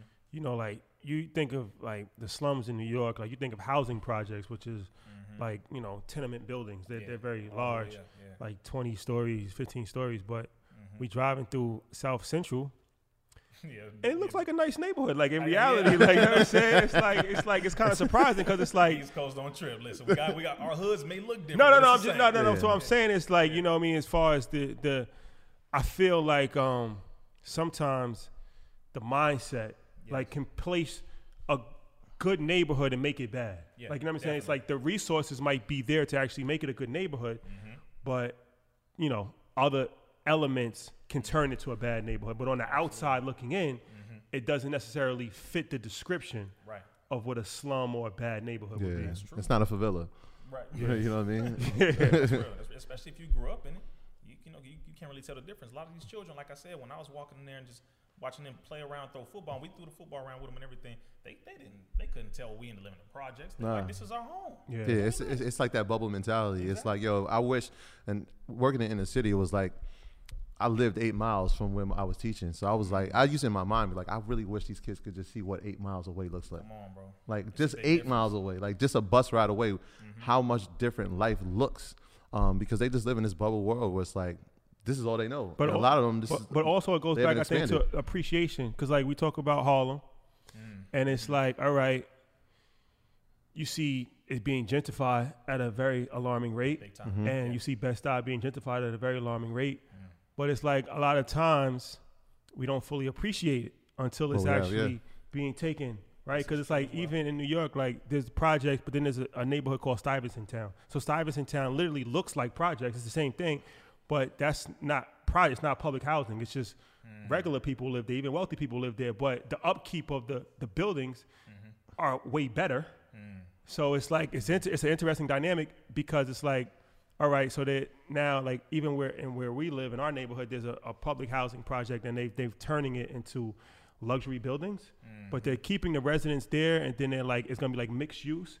So the theory I was talking to the, one of the developers, and he was like, the theory behind it is that if you give people a sense of pride where they live, they're gonna take better care of it, mm-hmm. and now the mindset of I'm living in the project, so I don't mind it being bad. Is that now I'm living in luxury, Right. So it's a responsibility to upkeep. So what I'm saying is that I just think that we should have that same mindset no matter what, because it's upkeep. Because like even with I see like the nation, like you pick up garbage on the streets and stuff like this, like little stuff like that, like just litter littering.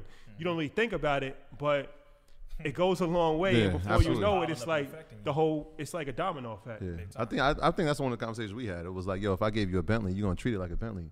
if I gave you a Toyota, you're not gonna treat it like it was a Bentley. You're just gonna look, oh, it's a Toyota. You You know what I'm saying? We got Toyota like it is a big exa- exactly. Yeah. man. See that, uh, like you said, see, you made a very good point when you said we don't appreciate things until they're taken away from us. That's a big deal because now people are talking about gentrification, but it's like, like you say, you be, you know, littering, you be doing all kinds of stuff, throwing stuff out the window. You don't even, you don't clean up around the neighborhood. You know, like this is this is yours. But if you don't treat it like it's yours, then of course somebody else is gonna claim it. You know, right now we have on 88th in Vermont, over in LA, these new housing units that they just put up, and I'm like, okay, it's usually a lot of homeless right there. It's a lot of neighborhoods right there. You know, it's right down the street from Vermont and Manchester. That's South Central. That's South Central. This is LA.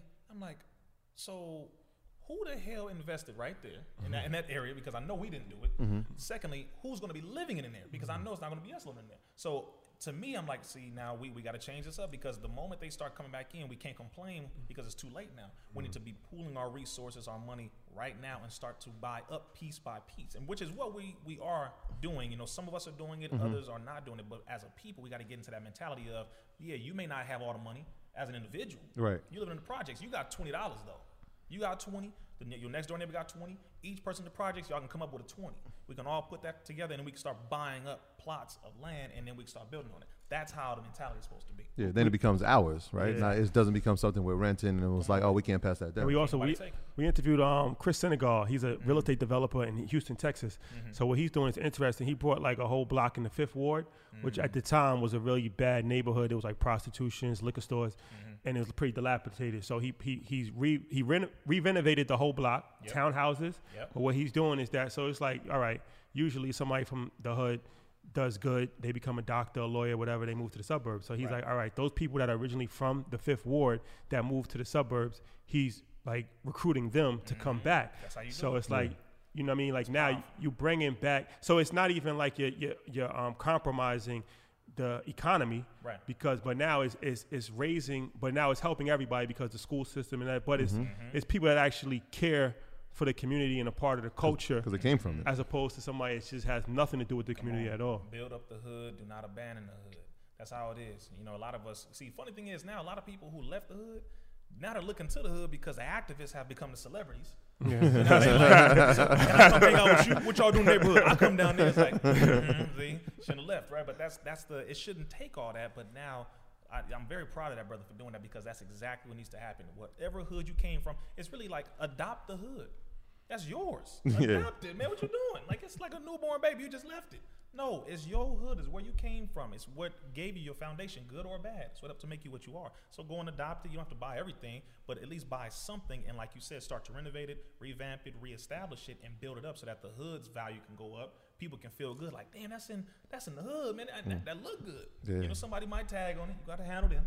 you know, like, but you gotta. It's it's a process. Yeah. it's a process, and once you start doing that, like like big business said, like you you are the comps, Oh, right? yeah. So now like this house is yours, the, the one next door, y'all own it, y'all set the comps. the- Hire 'em. every the appreciation of the neighborhood goes up. Hire the people in the hood, man. That homeless dude, hire him. Since you sitting right here, all right, I'm gonna make you the person who watches. Take this radio, and if you see anybody trying to tag, go ahead and radio us. Let us know. We're gonna pay you a couple hundred a week to start, and we're gonna clean you up. You know, I'm, I'm serious. Like Yeah. this is really Yeah. how it is. Yeah. You hire them. You know, say, look, you gonna work for me. You don't need whatever. Just come on, boom. You gonna work here. You need a job. You 15. Come on. We, we got something you could sweep up. You could help to paint. Whatever. That's how it is. We we think a little too deep when it comes to this stuff. It's very very very simple A couple hundred dollars can go a long way for one person to mm-hmm. help them and their family and you can give them a job that takes maybe less than two hours to train them to do that will help to go toward the collective you know what i'm saying it's real simple stuff man You, you brought up a good point where you just said that the activist has become the celebrities.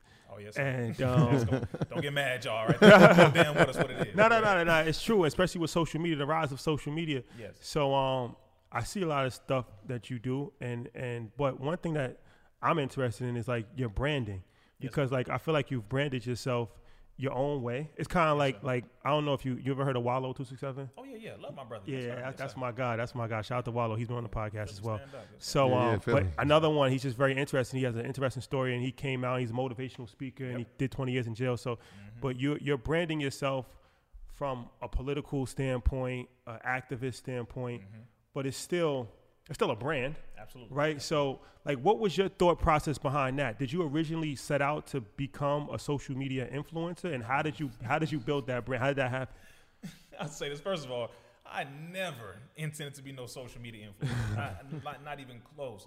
Um, I've been doing this work, meaning activism, uh, being a researcher, educator. I've been doing this since I was 11 years old in the hood, in Compton, specifically at a nonprofit social betterment uh, literacy program. That's where I was working since I was 11 years old. So the people coming into the program was blacks, Mexicans, people who were on drugs, people who were on probation, just got out of jail, trying to get their children back, people who couldn't read, couldn't write, people who um, were having to go to this program in order for them to get their children back, in order for them to get their rights back, or whatever. All this stuff. This is what I've, I've been doing since I was 11 years old. So, teaching people, educating people, cleaning up, you know, the community, being in the community, all this stuff is what I've been doing long before Instagram was even created in 2012. You see what I'm saying? So mm-hmm. that, that's why when people talk to me, they're like, "Man, how do you study?" And it just comes so natural. I'm like, because I, I do it in real life. like some of y'all started on social media, right? Some of Yeah. you started on social media. Yeah. Now they're trying to bring it to the street. Right. I started in the street and brought it to social media. Yeah. That's the difference. And and that's not to belittle anybody. You know, it's the beauty is good. We wherever we are, good. Keep progressing. But I started and am still in the street as an educator, you know, activist, etc., researcher. So I saw social media and I noticed, okay, well, man, if I can educate the people, I know our attention span kind of short. We got 60 seconds. Let me do what I can. And I do, you know, speak kind of fast. So Yeah. maybe we can do something with this. And like you said, so I started doing videos and they started flying real quick. I was like, oh, well, dang, okay. Well, I guess this is what I'm going to start doing just to help the people more than my immediate environment. Yeah. And it took off. So, I mean, I just, you know, now they, they, they haven't shut me down yet. But we know you're working. um, so I mean, I'm surprised. I'm still, you know, I'm, I'm really surprised they still let me on. No, no shadow bands yet. No shadow bands yet. Man, I'm telling you, Nah, they let you know, rock. Your videos be Yeah, getting a lot of views. I, I see I that. that. So, so speaking of social media and its positive or negative impact, um, one of the things you, you said is that right now this might be the most ignorant generation. Despite having the most access and resources to information. Yes, sir. Can you go into that a little bit? Absolutely. This generation, first of all, Minister Farrakhan says, is the most powerful generation that has ever been produced. Number one. Uh, we don't fear this system. We don't really care about what white people got to say. Uh, we really don't care about what anyone has to say. As this generation, we really are just ripe and ready to do whatever needs to be done for our freedom. All we need is proper guidance. That's it. So we have the whole world in our hands but we don't know where to go.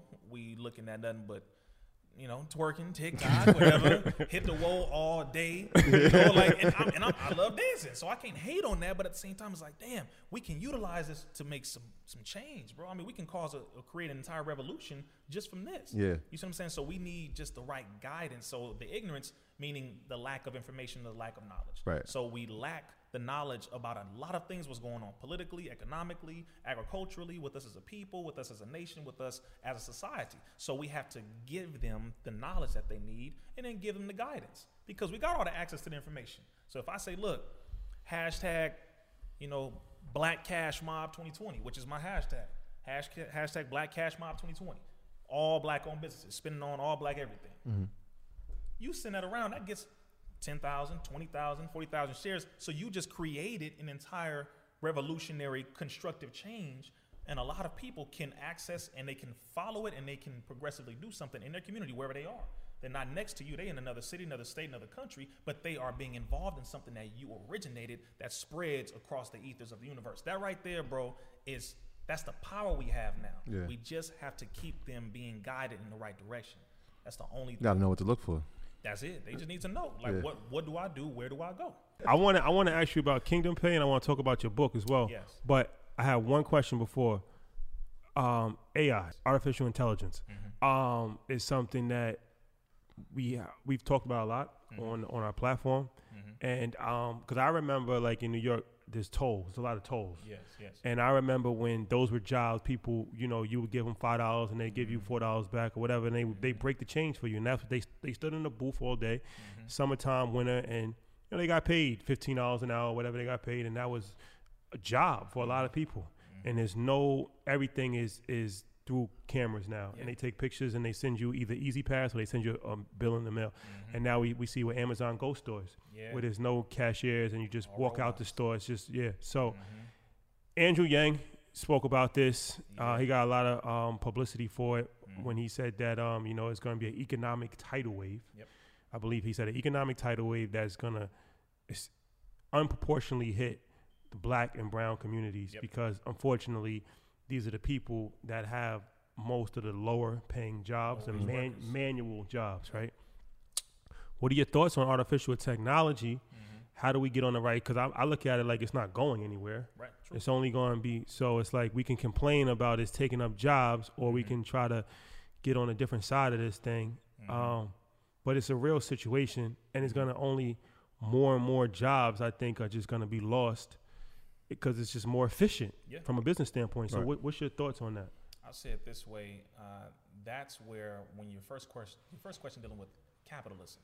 Now we are back at it now on the negative end, because if you're willing to hire a robot uh, versus a, a man who has been doing this for 20 years, probably went to school for it, or if it's just a warehouse job, he's a good worker. He's you know he comes in on time. Young brother, he's like 25 years old. You know he got two children. He works hard. That's what he does. You'd rather not do that because of the higher liability, etc. He may get injured, sue you, whatever. All right, I put a robot there. Business wise, sounds very sound. I mean, yeah, a robot gets, you know, beat up, whatever, don't matter. You know, I get it's a robot. Damn it, I just make, I buy another one, whatever, or I have insurance on it. Sounds amazing. Here's the problem: How many robots? how many jobs? First of all, do you think it will take for the system to understand that eventually it's going to hit you, the rich, the people making all the money. Because after a certain point, you can't have robots for everything.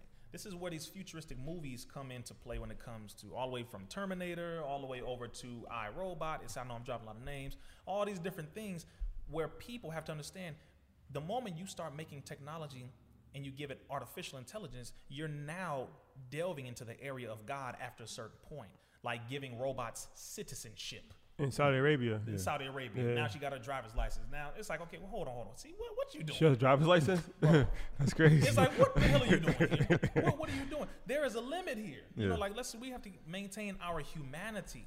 Money cannot be your God. That's why with some people they say they believe in God, but people when it comes to money, some of them believe in God, gold, oil, and drugs. God, Yeah. Mm. not actual, you know, the supreme being, etc. You have to look at your humanity here. Is that much money worth it?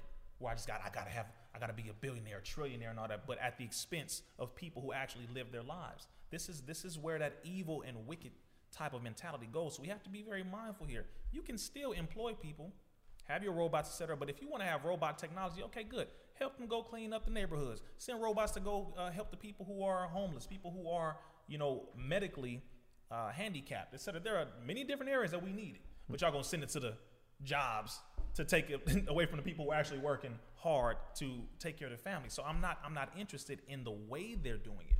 The issue is that they're going to keep doing it as long as the people allow it, and also as long as the people keep putting their hands out for these jobs rather than doing for self. Yeah. Rather than pooling your resources with your own community, your own people, and setting up your own companies, your own jobs to where you will survive. Because this whole economic situation, bro, blacks and Mexicans for the majority, we are the warehouse workers. We are the bus boys. We are the ones who work for these cab companies. We are the ones who work um, being waiters and waitresses and all this kind of stuff. All of these jobs, bro, the people who do Subway. Subway, all this stuff, we are the workers for that. So pretty much all of those they can replace with robotics. And they have looked at that. That's why he was saying that. Yeah. He was like, you know, I think he said about a year, what was it? Did he say, 2050 or 2032? One of those two. He said a large chunk of the jobs are going to be replaced by robots Yeah. because that's they're projecting it because they're planning it, and it's it's very sound. So again, we got to get back to us building our own things and doing for self because the corporatocracy, this corporate government and system, they are going to do what they want to do. But if they don't have our cooperation and our involvement, then it won't affect us. We got to pull out of this system, bro, and establish our own. That's really the only way we're going to survive this. To be honest with you. That's crazy that you said that. I actually really wrote that down. Oh, The, the gold, oil, and drugs. Because that, that's a conversation uh, Shotty and I we always have, and I'm like, yo, you can't serve two masters. And so like that used to be like like my brother. He's actually a pastor now, but we used to have this conversation like you can't serve two masters. You're gonna love one and hate the other. That would lead to like a three hour conversation about book of James money. of- Yeah, yeah, yeah, exactly. Oh, oh, before before we go there, be interested in technology. Let me let, let me not you know like that's what I forgot to say. Be invested in it, learn it, um, understand how it works, and then also use it for us as a people. We need to have technology when it comes to virtually everything. We just don't need to overwhelmingly use it to where we say, okay, good, I'm gonna use all this technology and not give the way for my brothers and sisters to make their own money and to have a livelihood. No, let's use it to help us to maintain a livelihood and to build a livelihood. That's what we have to do. So we have to use it for the progressive way rather than it, you know, being a, a heavy, wicked capitalistic way of I'm gonna just make all this and I don't give a damn if you eat or you eat. It's all about me. So speaking speaking of technology, Kingdom Pay. Yes, sir. What is? Can we talk about Kingdom Pay? Yes, sir. Kingdom Pay, partially owned uh, Brandon T. Jackson, uh, another brother, myself. It is the black-owned version of Cash App, Venmo, PayPal, etc. Mm-hmm. People's like, finally, yeah, is it legit? Yes, it's legit. We have some of the top people in the top companies, people who have been uh, these companies, been doing this for a long time. Very powerful. It's, it's, it's. I mean, it almost seemed impossible you know, when I was approached with that idea. And when they brought it to me and they said, brother, this is what we're doing, this is what it is, you know, everything's set up. And I just, I was like, finally, because this is what it means to do for self. We need to be able to have a way to transfer and send and receive our own money. Because if we start getting our own money, cool. But if we're still transferring and using their systems with which to move it, then they still have our control, or they, they, they still we're still under their control. So we have to have a way to move around our own money. So Kingdom Pay, that's what it is, and it's because Kingdom pays. It's not about your religious group. It's about do you believe in God, the kingdom, you know, the the the king dome, the king that sits on the dome of your mind, whatever you call God, him, it, her, whatever. Do you just believe that there's a supreme being? Boom. That's all that matters. We- We're not about all that nonsense. Because again, when it comes to money, the color lines don't shouldn't matter. But when it comes to the control of your money, Yeah. everyone should have their ability to control their own. It's, so Kingdom Pay is through an app and a website? Oh website. yeah, oh yeah, through an app. It's out. It's out right now. It is about to launch. It's a soft launch right now. We're talking about it. You know, it is. Go download it. Uh, definitely, but and it is free to download. Same thing as Cash App, PayPal, all of that. Um, and it does all of the same things. And you also are able to invest in Bitcoin. You're able to have your digital wallet, all the same stuff that you. would Oh, yeah? see. Oh yeah, no, it's it's legit. Y'all definitely got to check it out, man. Yeah, Got when it when, when it when it drops, let us Oh, know. yeah. When it Yeah. officially drops, let us know, and we, we could Definitely. yeah Oh, for, yeah, I'll make that announcement for sure. Um, speaking of crypto, Mm-hmm. I've seen you spoke about crypto a lot. What are your thoughts on on crypto? Yeah, we've had 'cause we've I- had in my mind, we've I had some some some experiences of, Yeah. with You- our own you- on Oh, yeah. crypto. You kind of talked about we got to find some new currencies, and I'm like, all right, well, what's what's your thoughts on crypto? Right, right, Yeah, it's the, well, first of all, there's so many of them, man. There's Yeah, so yeah, yeah. many now. I mean, it started with one, uh, and from my understanding, was created by a Japanese man who goes under another alias so that he wouldn't be tracked and traced because this is something. Satoshi, right? Yeah, Satoshi man. Nakamoto. Man, Was it? Yeah, that's it, man. Yo, I'm telling you. that good. Yo, this Like- guy, like- like the Japanese yo. I gotta work this on dude mine. never gets a name right. Now he got that one. I'm telling you. But it's it's a, it's a trip, man, because now you're looking at a, a a currency that is universal that can be used virtually anywhere. That is a very dangerous thing game, for America. game changer. Oh, that's a game changer because it's like, wait, wait, wait. And, and in America, there's certain places where they have ATMs now. Bitcoin Yeah. ATMs, Las Vegas, Atlanta. all I saw in Atlanta. I mean, Yeah. so it's like, oh, it's legit. Yeah. It's real. When it first started, you know, 10, 20 years ago, I believe, yeah, a little over 10 years ago, people were investing in it. The Bitcoins were like, I think, a dollar. Some of them were like 30, 40 cents, maybe two or three dollars. People who invested in that 10 years ago are millionaires now. There's a guy. You you know the pizza story. Mm-hmm, Yeah, so there's a guy. If anybody's not familiar, when Bitcoin first came out, this guy he was like just testing out Bitcoin, Mm-hmm. and um, it was a pizzeria, and he exchanged with the equivalent. He bought a slice of pizza with I think a the pie, amount a of pie. Bitcoin He bought a pie. that he had now. Yeah. I think would have been worth like 18 million dollars, something like that. Yeah, 18, 18 million dollar pie. 18 million dollars pizza pie. Gosh. So that's uh. Wow. talk See? talk about a mistake. But it's crazy Man. because Bitcoin. We've talked about Bitcoin on, on the platform before, but um, Mm-hmm. it's one of these things that's quietly creeping. It's almost at like twelve thousand. Yeah, right now, definitely right? was over Yeah. 11. Yeah, it, it peaked at twelve thousand, at twenty thousand years ago, and then it crashed, and then it got as low as like thirty seven hundred a few months ago. Mm-hmm. But now it's like rising, like upwards of close to twelve thousand on a on a low. like, you don't hum- really hear yeah, like nobody's watching it. nobody's even talking about it. Yeah. And see, but and that's why we have to, you know, when I when I talk about it, and there are different forms of it. That's the main thing people have to know. There are so many different forms. There's so many different names, etc. Um, be mindful, be educated, get with people who are experienced in that. That's the because key. you can lose everything. Yeah. you can buy this and it is gone tomorrow. And that's the, that's the we issue. are we are uh, proponents of that, and like we tell everybody all the time, we have lost money. We've literally lost money. Like we pa- we tried to make a trade and it disappeared. Sent it, sent it to the wrong Address, wallet. yeah, it was sent to the one, and the it wrong disappeared. Like literally, it's in crypto space. It's in, Wow. it's in the, See, that kind of stuff happens too. Yeah. That Yeah. stuff- just be again, be careful, be mindful, have somebody who's experienced, really experience, successfully experience, Yeah. and then work with them. And then start start low. Don't be don't toss your whole damn. I only got, I got thirty thousand dollars in my savings. Yeah. Do not just go drop yeah, everything. invest what you you you, could, you are willing to lose. Exactly. When I, when I knew that it was real, um, and I forget the, the the CEO of Ripple, but they had asked him this question. He was like, "Yo, what's the fastest way to get money from San Francisco to London?" Hmm. And somebody said a wire transfer, and they was like, "Nope, it's gonna take two to three days." And they were like, "Put it through the bank." They were like, "No, that type of money, doing like over two hundred thousand, is gonna take seven to 10 Mm-hmm, And he was like, "You know the fastest way? Get on a plane with two hundred fifty thousand and go to London. That's the fastest way. And that's real. And that's why we have cryptocurrency. That's real. Yeah. That's real. Yeah. See, and, and, and mind you, see, people are, you got to understand this when it comes to the physical money and the crypto. Again, be smart about both. The gold, you got to look at it again because we see gold is rising. The silver coins, the pre 1933 silver coins, you got to look at those. You know, there, there are different things that you have to look at because as I said, the American dollar is going down. So because of that, now you you're forced. We're forced to look at other forms of currency. We just have to be smart about which ones we choose mm-hmm. and how much we invest in each one. You know, whichever one has been seen to be the most valuable, the most solid, the longest record, gold never is going to lose value. Right, that's the physical asset. Good. Silver, etc., and whatever other ones that you have seen that have that type of longevity, those are the ones you want to stick with first. And then, of course, you can look at the other forms of currency. If you're living in Africa, okay, check those out. You're living in Mexico, you're living in wherever, look at how you can invest and transfer into those. When I went to China, I didn't know that I was supposed to go to the currency exchange area in the inter- international terminal of the airport. I didn't know I was supposed to give them my like two, three hundred bucks there, and then they'll give me back the currency, you know, Chinese currency. I didn't know that.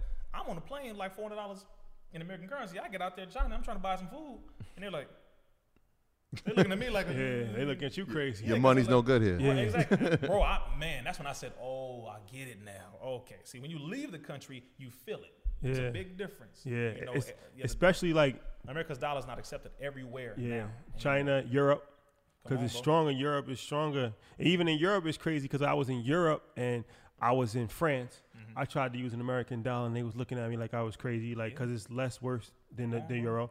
So I had to get euros. And then I went to London. And then I tried to use the euro in London, and they looked at me like I was crazy Come on, bro. because the euro's worth less than the pound. Come on. So it's Come like, on, yeah, it's, it's, it's a real thing. You gotta you gotta research it, and especially if you want to travel. If you want to leave the country, you have to understand. Okay, America's dollar is worth a dollar here.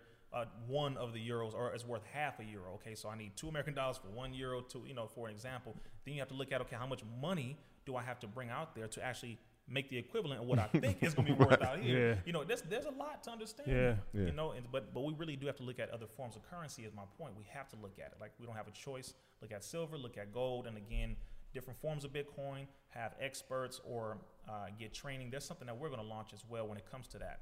An online academy for people to be able to take trainings in those areas because that's what we need to learn. That as well as real estate, etc. But it's really that time, bro. So we have to look at other forms of currency. So, message to the millennials. Can you talk Yes, about? Can you talk about the book and um, what it entails? Mhm. And um, yeah, what's what's the science behind that? message to the millennials if you if you flip it over on the back you'll see a picture of myself uh, you see most honorable elijah muhammad mr Okay. farrakhan because this book was inspired by message to the black man Mm-hmm. okay the same book again that nip gave to T.I the same book that was that has been read by well over 10 million people um, that has sparked the consciousness of millions of people and this one i said okay for this generation we need to know about some of the top topics affecting us as a people and then us as a human family on the planet. I need to put something in a book that if they shut my social media platforms down, this will be a guide for this generation to help them to navigate through what's going on. That's really what I looked at. Mm-hmm. And the the tipping point for me was in 2018, I believe, or 2017, pardon me, the FBI classified black people, black youth who are interested in loving our people, being passionate, but also who are fearless and who will stand up to police brutality. They are now labeling us as BIEs or black identity extremists. Hmm. It's like, wait a minute, so you call Black identity extremists. black identity extremists. Okay. So they came out with that, which is basically code a cold term for COINTELPRO 2020. You know, where they're going to try to infiltrate the black revolutionary groups and organizations that really are us just standing up and saying we demand justice. You know, we want freedom, we want equality. You know, Yeah. we don't, we're not trying to go out here and kill police and kill white folks. Like that's not what we are about at all. But if the people are to understand what's going on, they need to have somebody to give them something specifically in this generation. One, this generation doesn't read that much okay, which it works both sides of the brain, so reading is very important. But two, I said I got to give them something that's going to go over social media first of all, because I couldn't find a book that was really going over heavily social media. Chapter two is in there. The book uh, goes over tell lie vision programming. They're telling you lies, and they're programming you visually by telling you lies. Nice. Okay, so they got that in there. It goes over some of the mind control projects that are established through social media and through television, et cetera. It goes over uh, unity and pulling our resources, our economics, and it goes over some of the cities more than just Tulsa, uh, Oklahoma, more than just Rosewood, more than just Central Avenues here in LA, more. It goes over a lot of the different cities that we owned, where we were thriving, we were flourishing, Yeah. we have businesses, etc. It goes over all of that. That's the last chapter, which is talking about pulling our resources, establishing our own everything, etc. It goes over a lot of stuff, bro a lot of stuff that this generation needs to know about so that they can navigate through this system. It's plain and simple. So I said, I, I got to find a way to put it in a physical form to get it out here because they're going to shut us down. They're going to censor us at a certain point. You think so? Oh yeah, I, I know so. I know that's the other thing I was looking. I was looking at uh, Congress who were trying to propose a bill to censor anyone talking about conspiracy. Anyone talking about Any type of conspiracy? Any type of conspiracy. Conspiracy is not a bad word. It simply means when two or more groups, people, organizations are coming together to do something that is evil and or wicked. That's what conspiracy means. So that's not bad. Now, conspiracy theory is different, but conspiracy is not a bad thing. So America's trying to cover herself by saying we're going to take down all the videos on YouTube, we're going to take down the videos on Facebook, Instagram, etc., where it's talking about what we're actually doing and we are going to censor, which is destroying the freedom of speech, which is in the First Amendment, freedom of religion, speech, press, petition, and assembly. I said, if they do that to this generation, which is the social media generation, Yeah. and we can't access the truth entirely from those who are really bringing out the facts, then damn it, they're going to have their their information completely sifted and controlled, and they will be mentally manipulated. I said I can't let that happen, so I had to put those things in a book, and it has now been called the number one handbook for this generation. It's it's been selling very well. This is my first product. I've been doing this work in the community in the streets. Never had any products. 'cause I've never been about products, selling stuff. I've been about doing the community work. But you know, once you start realizing bills, got to get paid, got to find a way to, you know, hey, it is what it is. Nah, You know, yeah. so- It's your first book. First book, And- so the and- first of many. You you published it yourself? Yes, sir. Self-published. I created my own publishing company Where, again. where can they where can they get it from? RizzaIslam.com. Uh, Mm-hmm. You can go get it there. Of course, you click the link in my bio on Instagram, but RizzaIslam.com. It is not going through Amazon. It's, not going, it's, it's all money in. You're not brother. giving them thirty percent. That Nah, thirty man. percent. 30 to 40? What is- what is it? No. Derek Derek Gray spoke to us about that. Oh yeah, no, no. Like you said, hire your family and, and let them do it. Like I said, my packagers, my my product handlers, my product managers, all of them, that's my family. They like they are paid to do that. A living wage. You see what I'm saying? Like we Yeah. can do that. And so when you when you realize that you're buying this, first of all, the information that's in here, a lot of people. Um, of course, I go over one major chapter is chapter six. It's depopulation. Okay, it goes over genetically modified organisms. It goes over vaccines. It goes over a lot of stuff like that. A lot of the information in this book is very heavy information that I broke down in as easily understandable uh, ways as possible. But I've had certain scientists read this, certain uh, celebrities read this, and they hit me and they're like, "Listen, that's some heavy stuff in that book. Like that, that's some really heavy stuff. Which is why I said I'm not putting this on Amazon. I'll be damned if they ban my book, and cut off the money, and cut off everything. I'm like, nah, because now there are families that rely on this. So Yeah. people realize that when they buy this book, you're getting knowledge which is in, I mean, totally invaluable, and it's far, is worth far more than what you purchased for. But you're also supporting families too, black families. You see what I'm saying? That's Yeah. that's what that's what y'all preach. That's what y'all teach. That's what we have to continue to understand. Is if there's something of value that is going to bring you solutions to help you in your condition, and you're helping your people at the same time. That's what it's about. You see what I'm saying? So That's the win-win right there. it's a win-win, bro. Yes, sir. Rizza Islam, it's been a pleasure, brother. Yo, man. It's been a I'm pleasure. honored. This Yeah. was well worth the wait, man. Uh, man, man. Again, my apologies, man. But it's, it's I'm, I'm honored again.